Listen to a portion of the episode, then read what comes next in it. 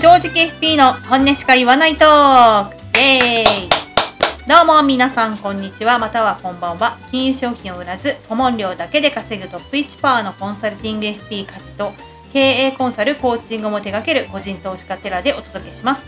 ラジオの趣旨説明です金融商品を販売しないからこそ各業界や金融機関に忖度なしの正直意見が言える現役 FP がぶっちゃけトークをする暇つぶしコンテンツとなっております。皆さん今日もよろしくお願いします。はい、よろしくお願いします。えっと、前々回かな？前々前回かな？えっと、まあ FP がするいい提案ってどんなもの？みたいな話をさせていただいて、うん、結構ツイッターでね、すごく良かったって言ってくださる方もいたりなんかして、はい、えーちょっとその延長線上の話うん、のいい提案についてもう少し深くうん。具体的な話をしたいなっていうふうに思ったんで今日は、まあ、FP がするいい提案を、まあ、定義づけるとしたらどういうものになっていくのかなっていう話をしたいなと思います。はい、まあいろいろね、あの多分これね、しっかりこうこういうもんだって言い切るの難しくて言語化をいろいろしなきゃいけないなとは思ってるんだけど、うん、まあいろんな視点でね、あのこういうのはダメだよねっていう。っていうとそのダメなの反対がいいんじゃないみたいな、うん、えー話になっていくかなと思ってて、まあ、そういうダメっぽいやつをいろいろ提案したらどうなのっていうので今日は話していく、なるほど。会になるかなと思います消去法的な？そうそうそう。なんかでも私なんかはその、あんまり人の提案を見るっていうことがう、ん、まあ、ないじゃないんだよね。僕もないよ。うん。人の提案なんて見たことほぼないですよ。だからなんだみんながろまあ独立系 FP と言われる人たちがどんな提案してんのか興味はあるよね。まあでもなんかさ想像は僕はできるかなと思ってて、うん。まあ、レベル感とか見ててね。うん。多分こういう風な感じなんでしょっていう想像はできるかなと思ってて、だからまあ、えー、と厳密にはねあの現行犯逮捕してるわけじゃないわけですよ。今日話す話は、うん。こういうやついたよねっていうのではなくておそらくこういうことが多いんじゃないっていう、まあある種想像の、はい。あのー元に話すことにあある程度なってるとは思うんだけど、はい。まあ、そういう前提でいいんじゃないですか。僕も見たことなんてないんでうん人も、まあ過去の自分と今の自分の提案の違いみたいなのだったら私は話せるかな。うんうん。とは思いますね。はい、うん。はい。まあじゃあテテラが思ううん、ダメな提案ってどんなあーまあだから今回はうん。これもまあちょっといろいろ見ててあこういう人いたと思ったのをうん。単純にメモって2つぐらい一応あったんでそれをラジオ収録前にねうん。あのデスノートにデスノートに書いたんです。いやいやこういうネタはどう？うんっていう。うでん。1つ目がはい。あのまあライフプランとかっていうのを大体みんな FP の人って作ると思うんですよ。うんキャッシュフロー表にそれをねなんか反映させてシミュレーションいろいろするじゃないですか。そうですね。でその時にえっ、と資産運用の視点がほぼ入ってないシミュレーションをうん。前提にもう作成する人っていうのが多分いっぱいいるんじゃないかなと思ってて。うん。まあそれは例えば資産運用をやったらだいぶ変わるじゃないですか。収支の話ははい。若いうちに例えば30代の人が来たらさ80代時の資産なんて運用23%でややるかどうかで全く変わる話になるじゃないですか。うん。なんでまああとはその他の金融商品の選択肢運用するっていうといろんな金融商品の選択肢があるんですけどまあ大体あの平均値としてインデックス投資ってものがあるとすると、まあ、再現性高いからさ、誰がやったってこれぐらい出るよねっていうので、まあ、それが大体0から6%の間に収まるよっていう話はうん。な、何度かしてると思うんですよ。はい。だその平均点の感覚を持っていれば、うん。えーその選択しないよねっていう金融商品世の中にいっぱいあるはずなんですよ。うん。ねリスクとかコストを考えた時にうん。インデックス投資で大体3%前後は出せるよね、うん。ポートフォリオ組んでっていうのが前提にあれば、うん。1%前後でね、うん。心理的に流動性20年ぐらい縛られるしかもうん。ココストもそこそこ高いみたいな金融商品のうん。選択しないでしょっていううん。ふうに合理的に切り捨てられるじゃないですか。はい。だその感覚がその運用の視点がないとまず持てないよねっていう。だ提案にも大きく反映されてくる。うん。なんかどうでもいい金融商品コスト割に合わない金融商品を選択肢に挙げられるっていう可能性が1個あると。うん。あとはそのまあ今さっき話してたように30代20代からシミュレーションして老後みたいな30年40年先の話をするときにうん。運用が前提にあるかないかでもうだいぶ変わるじゃないですか。うん。らその変わる幅の部分をうん。なんていうの考慮しないとうんなんていうのまともな提案にならないよねって思ってて。うん。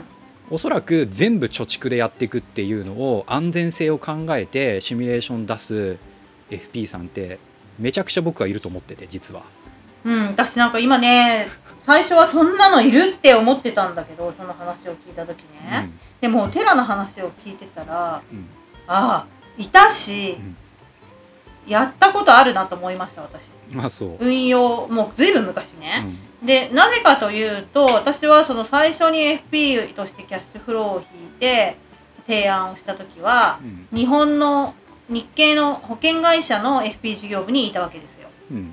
なんでそこではうん。お客さんは基本的に保険会社の人っていう感じで接してくるわけなのよ。まあそうだよね。だから、そう保険はいいけど運用はなんて絶対に考えられないっていう人が、うん。もう十何年前なんでいっぱいいたんだよ、うん。思えば。うんだから私は運用の提案も保険の提案も両方してたんだけどうん。その時に運用はもういいです。絶対考えられませんって。うん。言われたら、うん。運用りね法律を全くその提案をしないキャッシュフローを引かないと保険が今度売れなくなっちゃうからさ。そうだよね。運用はゼロですみたいな。要は収支で貯蓄でずっとやっていくっていうあーそういうこと。話になるわけでしょ？そう。で運用がゼロだからインフレ率もゼロにうんしてたかどうか忘れたであれでしょ？満期の時に保険金が、あのあそうそうキャッシュインするみたいな。っていうそうそう話でしょそうそうそう、うん。解約想定が例えば思ったんだよ。10年後お子さんが、えー大学進学の前の年に、はいはい。じゃあこの学資保険を解約するとこほらここで500万入ってくるでしょ？キャッシュフローを丸つけたりとかしてね、うん。そういうこと本当は丸つけちゃいけないんだけどね、うん。そういうことをうん。やってたなって今ねあまりにもうん。忘れ、ああの昔のことで忘れてたんだけど、でもいやっっぱいいてたわ。っぱい今でもいるんじゃないと思ってて。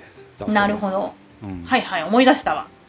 で今はさ私さ運用の運用看板に掲げてる FP なんで運用するよね当然っていう人お客さんしか来ないのよ。うんだからなんかそっちに慣れちゃって、うん。えしない提案とかあんのって思ってたけど、うん。してましたっていうね。すいません。はい。いやいやいや、うん。だからそういう人っていっぱいいると思うし、そのうん。やっぱ立場的にねそれ考えた話できないっていう人もだから今みたいにねいると思うし。ねそうなのよ。そうなのよ。お客さんが嫌だって言われたらさ、うん。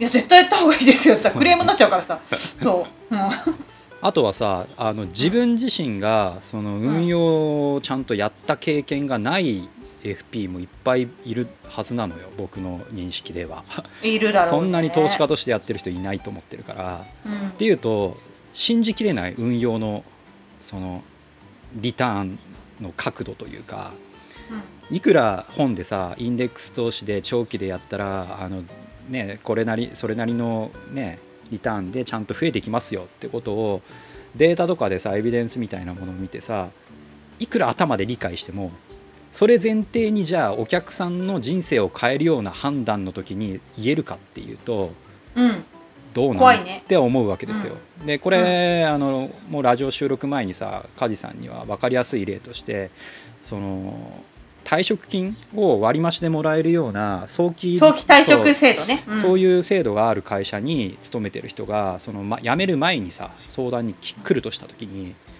その運用を前提にしたらまあ辞めても大丈夫じゃないっていう話になりそうだという時に、ちゃんと背中を押せんのかって話ですよね。うんうんうん、やめていいよって、うん。やめても大丈夫だよって言ってあげられるかどうかってことですよね。やめてもなんとかなるんじゃないですかとか、うん。そういう話が多分できると思うのよ、うん。うん。人によってはね。うん。でもその運用ゼロの場合例えば80歳ぐらいでお金なくなっちゃいますねみたいな話になった場合、いやお金なくなるんで今ちょっとやめんのはみたいなうん。すごい保守的な提案になっちゃう安全を、うん。安全に安全に後でうん。批判をされないようにみたいな話になると思うのよ、うん。だからお客さんのその人生を大きく変えるようなあの、うん。相談内容の時に運用を前提にしてちゃんと言えるのかっていうと、うん多分言えない人がいっぱいいるだろうなと思って、そうだろうね。でもそれもやっぱね思い当たるというか私がそのうん。さっき言ったように FP としてお客さんにうん。提案をしだしたのって、えー、とリーマンショックのもううん。直後うんうん。だったのね、はい。だからえーっとそのリーマンの後ってさ5年ぐらい全然上がらないでうだうだうだうだしてたじゃない。うん。だからやっぱ自信がなかった。してたけどそれでも大宮の提案は、うん。でもなんかお客さんに本当にこれっていつか上がるんですかねとか言われた時に、うんうんあの力を持ってうん。腹の底から喋れてたかって思ってやっぱ怖かったっていういうふうに思います、うんまああの時期はね。う なかなかねって思いでもい今そこからさ15年ぐらい経ったのかな、うんうん2008年だから経ってさ同じことがもし起きても私は多分あのところとは違ってすごく自信を持って腹の底からあのなんなら買いますかみたいな ことを言えると思う。そうだよ。まあなんかその経験もあると思うのやっぱり自分でやってきて、あのうん。まあ損というか含み損の時期が長かったりとか全く横横の時期が長くて、今ある程度含み損が増えてきてとかっていう経験してれば、うん。まあそれをもとにある程度あのちゃんとなんつうのち言葉に力がある話ができると思うんだけど何にもないとでその教科書本で学んだ知識だけだと本当薄っぺらいし多分、うん。安全をいくと思うのね。後でクレームにつながるとかさ、そういうことなんか無駄に考えると思うのよ。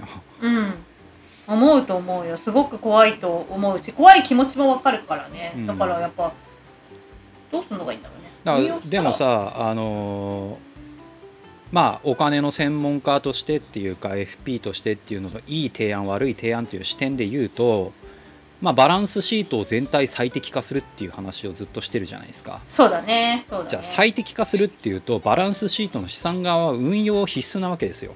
うそれが全くない提案っていうのはお金の専門家としては僕はダメだと思うし、ん その通りだね、それだったらね家計のね見直しだけでいいじゃん。収支の改善だけでいいじゃんみたいな、ね。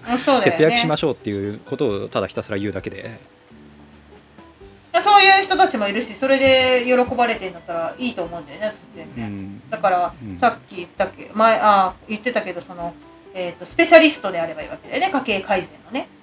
あースペシャリストの話は今回まだしてないけどね。それ ラジオの前にしてたやつだな そう。ここからすればいいんじゃない？まあはい。いいですか、うん。じゃあ一旦。話は。えだ運用が前提にない、そのはい。シミュレーションキャッシュフローとかライフプランを語ってるっていうのはまあ良くない提案のパターンが多いだろうっていうふうに思うので、うん。やっぱ運用の視点が必須っそていうのはいい提案にはあるんじゃないですかっていうことですね。でもうちょっとさっきあの繰り返しになるけどババランスシートの最適化をするのが基本的な立場じゃないですか。合理的な提案をするっていうのをずっと言ってる中で、うんだからバランスシートの最適化っていうとその運用資産側は運用しなきゃいけないから、うん。その視点がないっていう時点で全体最適ではないよねっていうのが、うん。まあ、ロジックで言うと言えるんじゃないっていう。うん。うん。その通りだね。相変わらず言語化うまいね。そうだね。そうそうだわうん。うんなので運用の視点がないライフプランの人はダメ。っていう。ダメというか そういう人に相談しない方がいいよって思うよね。そうですね、うん、うん。しちゃいけないしうんこれから FP 目指す人はそういう FP いや私たちのような提案がしたいならそういう FP にはにはなっちゃいけない。なそういう FP にはなっちゃいけない。ってことですよね、そうですね。うんさっき言ったように何かの専門家その私はここしかやりませんとかねそれから携帯の見直しだけをやりますっていうスペシャリストになるんだったらうん。全然いいと思うけど、うんうんうん。うん。そうそのスペシャリストとまあゼネラリストみたいな話もうん。ちょっと次のテーマというかいうので、あのこれから話していこうと思っていてこれも何回かラジオでは喋ってる話なんですけどえそうだね。いいその提で案。全体最適と部そうそう分最適そうそうみたいな結局そこなんですよ、全体最適っていうことができるためには、あのまあ、全体を広く浅くというか、まあ、浅いかどうかは置いといてある程度の深さも僕は必要だと思ってるんだけど、うん。ただ広さは必須だよねって思ってるわけですよ、全体最適なんで。うん。で今おそらく FP を名乗ってる人たちそのプレイヤーの中で大きくざっくり分けるとその、うん。ゼネラリスト側これは前傭兵とかその指揮官みたいな話で話をしたことがあると思うんですけど、そう。うん。指揮官側ですね全体を眺めた時にこういうふうなあの戦略せ最適化をすれば勝ちが見えるというふうはない。考えをちゃんとできる人、えそうだね。で、まあ、その人たちのある程度深さも必要だっていうのは各その手法とかやりあの戦術面とかその実際の動きまあ、うん。傭兵の話で言うと、うん。これぐらいの破壊力でここを攻めてほしいみたいな話とかいついつのタイミングでここをやってほしいとか、その、なんですかある程度の細かさのオーダーも出せなきゃいけないと思ってて、その丸投げじゃダメなわけですよ。ここやってっていうだけじゃダメで、今言ったようなタイミングとあこれぐらいの兵力投入して、えーやってほしいとかそういうある程度のオーダー感が出せるっていうのが必要にな,、なると思ってて。うん。でまあ今のそのプレイヤーが2つに分けられるというのは1つは今みたいなあ指揮官側のプレイヤーがまずいると。でうん。結論から言えばこっちが良い提案をする FP だと僕は思ってるんですけどうんで一方でもう一つは、えー、といや傭兵側ですよね。うん。スペシャリストと言い換えてもいいかもしれないんですけど、うん。具体的にはあの、まあ、保険の募集人の人とか、うん。えー証券系のセールスの人 IFM 含めて、うん。とか不動産系住宅ローンを得意専門にやってる人とかっていうと、うまあえー、と誤解があるとは思うんですけどうん。言葉を選ばなければ彼らはうん。手続きの代行とか円滑化がすごく得意っていうふうに思ってもらう方がいいなと思ってて。うん。例えばまあ住宅ローンだと一番分かりやすいですね梶さんも多分。うんねあのお願いしたことあると思うんだけどそういうじうん。お客さんにさ住宅ローンで困ってる人がいてさいやなかなか融資通らないんですよっていう人がいた場合にその投資方を知ってる人とかそうだよここねあの金融機関だったらこういうふうに私が持ってったら通してくれると思いますみたいなのはそれはスペシャリストの領域だと思うんですよ。ただゼネラリストとしてはこの人の場合バランスシートとかキャッシュフローとかその働き方とかもろもろ考えた時にこれぐらいの融資は通ると思うと。で不動産もこれぐらいの価格帯だったら問題なさそうだと。だそのぐらいまではちゃんと決める。いくらぐらいの物件をこのこのぐらいの立地のところに買うっていうのとで最終的にそれをちゃんと融資引っ張るときにいやあのこの人別にあのなんていうの頭出さなくても全部フルで借りてもいいぐらいの、あの財政状況だからそのフルローンで、えーこの人の属性だったら今金利これぐらいで借りれると思うし、ね、変動か固定かで言うとまああのその人と話し合った結果多分変動でも問題なさそうだと。はいはいで僕がちゃんと説明した中で変動であの先々の金利上昇リスクも考えても今自分もこっち選びたいですっていう話だからじゃあ変動でこれぐらいの価格帯で、えー融資行きましょうかってとこまでは言えるわけじゃないですか。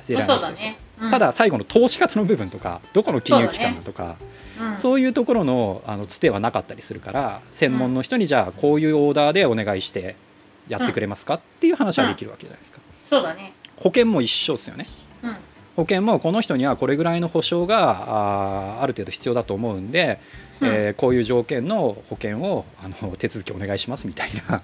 そうだね。私なんか保険のオーダー出すときは、うん。えー年齢えーっと例えば収入保障保険だったら月まあね、うん。何万円何十万円のうん。60歳までうん。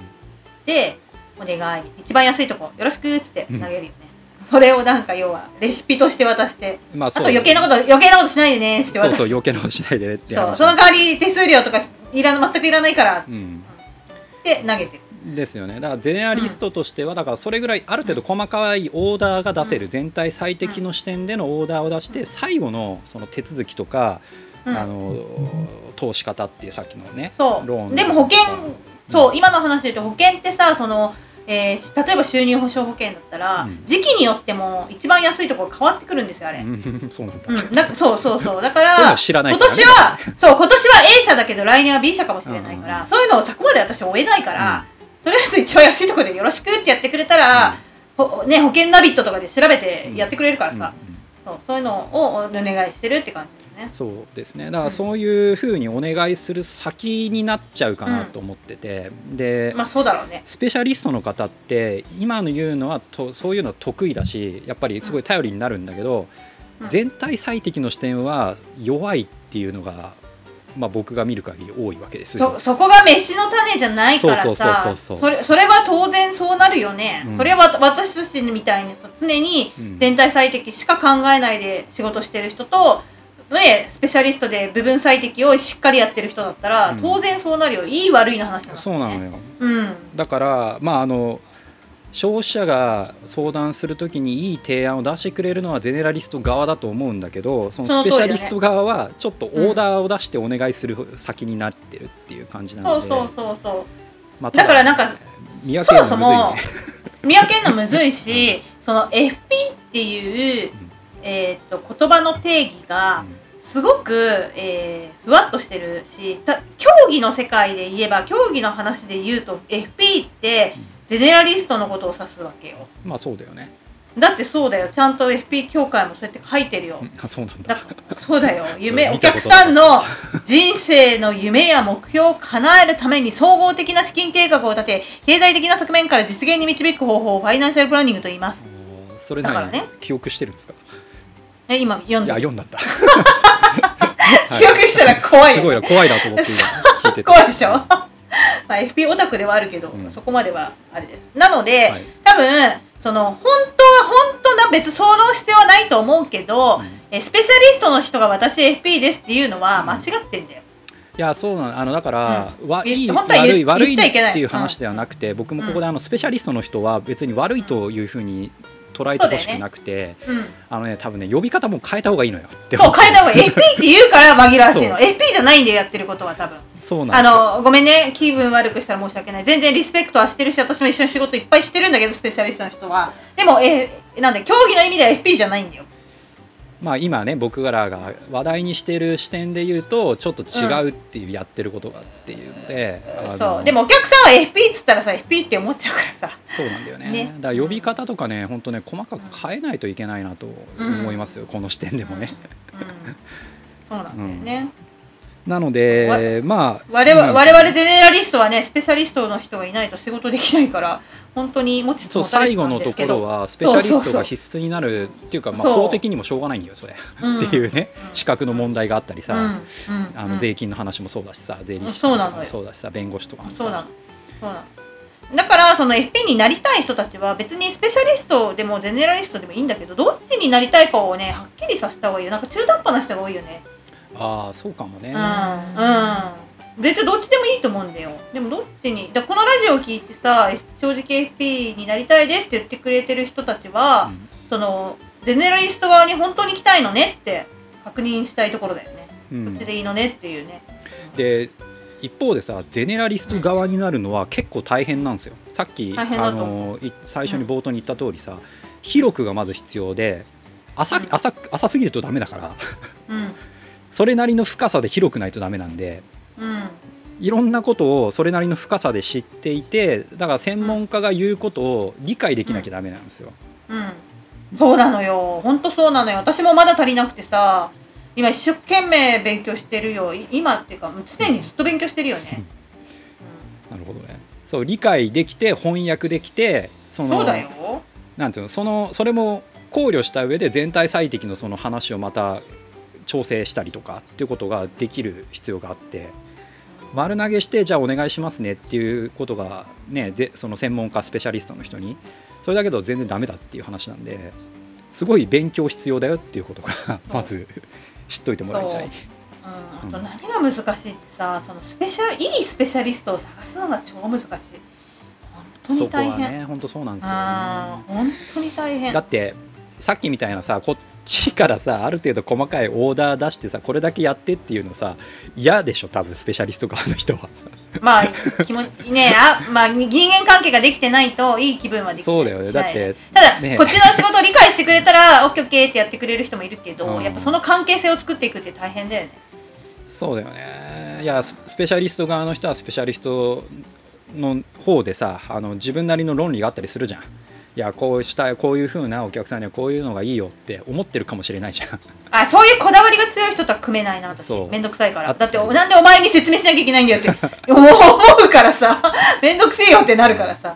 まあそれがあったりとかあと保険の話だとさ、全然おん。お金にならないさオーダーとかをさただこれだけやってたあーそうっていうパターンになったりするじゃないですか。あるある。それをさ嫌な顔されたりするともうすごいテンション下がるよね、うん、だからそこはちょっとねなかなかなんていうのかな難しいとこだよねって思うけど。すごいわかる。だから大事にしてる私はスペシャリストの人はすごく、あのこの人素晴らしいと思った人は超大事にしてる。そうなんですよ、うん。ね、偉そうにねゼネラリストとしてオーダーだけ出してねお願いしいます。やーもう全然そんなんじゃない。むしろなんかごめんこんなここんなんだけどごめんやってもらっていいですか？みたいな。あの全然断ってもらっていいねってやってもらえばいただけますでしょうか？みたいな感じでお願いしてるよいつも。うん。大変だよ本当にそうなんですよ。だから上下があるわけじゃなくてこれだ役割分担の話なんで。そうそうそうそう。チームだからね。そう。そうですよ。大変ですよ。うん。むずいね。今のスペシャリスト側の気持ちになってもむずいね。だって彼らはそれじゃ食えないじゃん。下手したら。まあそれだけは受けてればね。そう。だ全体最適の案件ばっかりやってると多分食えないんですよ。だからいろんな、ね。いろんな商品売らなきゃいけなかったり前これもラジオで言いましたけどあいろんな手広げてるんでしょ？IFA やったり保険募集にやああったり。そうよ。要はキャッシュポイントいっぱい増や増やすみたいな話にうんなってまあ、流れとしては保険代理店が IFA も登録するようなだよね。流れになってるでね不動産も扱えるようにさなんかさあそうそうそうそうそう資格やったりとかさ。あそうそうそうトトータルでねいろんなキャッシュポイントを置くみたいな話になってくると思うんで、うん。したらスペシャリストはスペシャリストで入れられなくなるからうん。むずいんですよ。うん。そうだねなかなか苦苦難の時代ですね。そうなんですよね。なかなかそこはあ難しい話だとは認識して今日の話はしてるってことをちょっとみんな理解してほしい。うんスペシャリスト側のそのジレンマも分かってて言ってるから、そうだよね。うん。保険の手数料とかもどんどん下がってきてるしね。ね、だったらね保険やっぱね売ることで飯食ってる人はねいろんな保険売ら大なきゃいけないから。変だよ、ね、全体最適よまあ。りね、そっちになるでしょうって。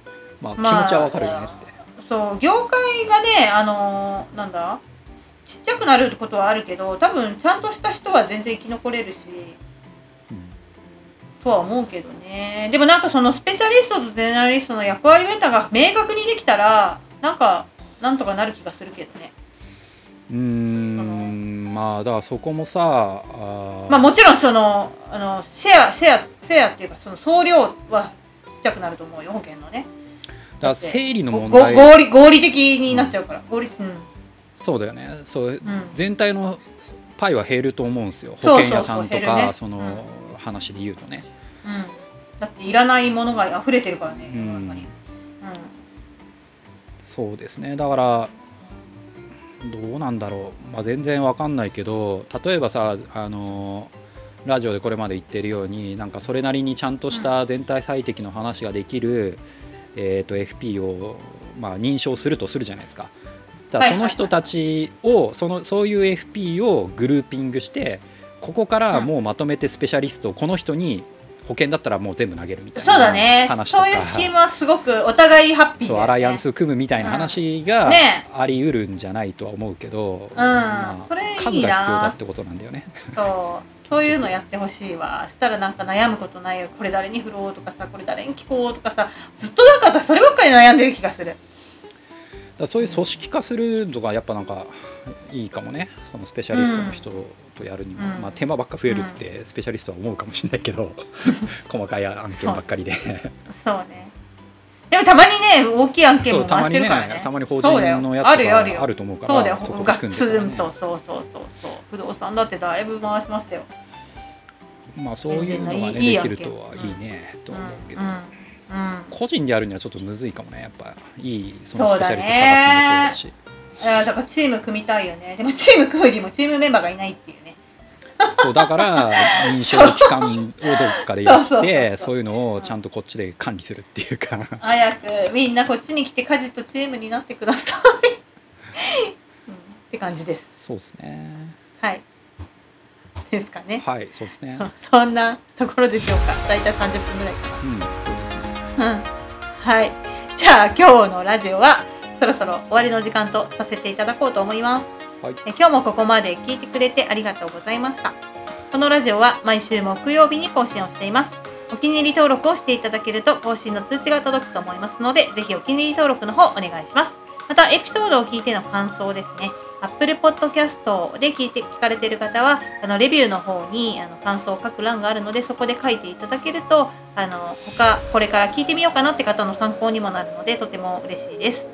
とまたツイッター経由の質問っていうのもあの募集してます。最近質問とても少ないのであの回答率が回答率は100一応100なんだけどあのラジオで取り上げてもらえる可能性があると思いますのであのぜひあのツイッターアカウントフォローしていただいて、えー質問箱に質問を入れていただくっていうことをしていただければなどんなあの質問でもいいですね。あのまなんだこんな質問していいかなとか考えなくていいのであのまずは送ってみていただければなというふうに思います、えーそれでは今週も正直に生きていきましょう。バイバーイ。はい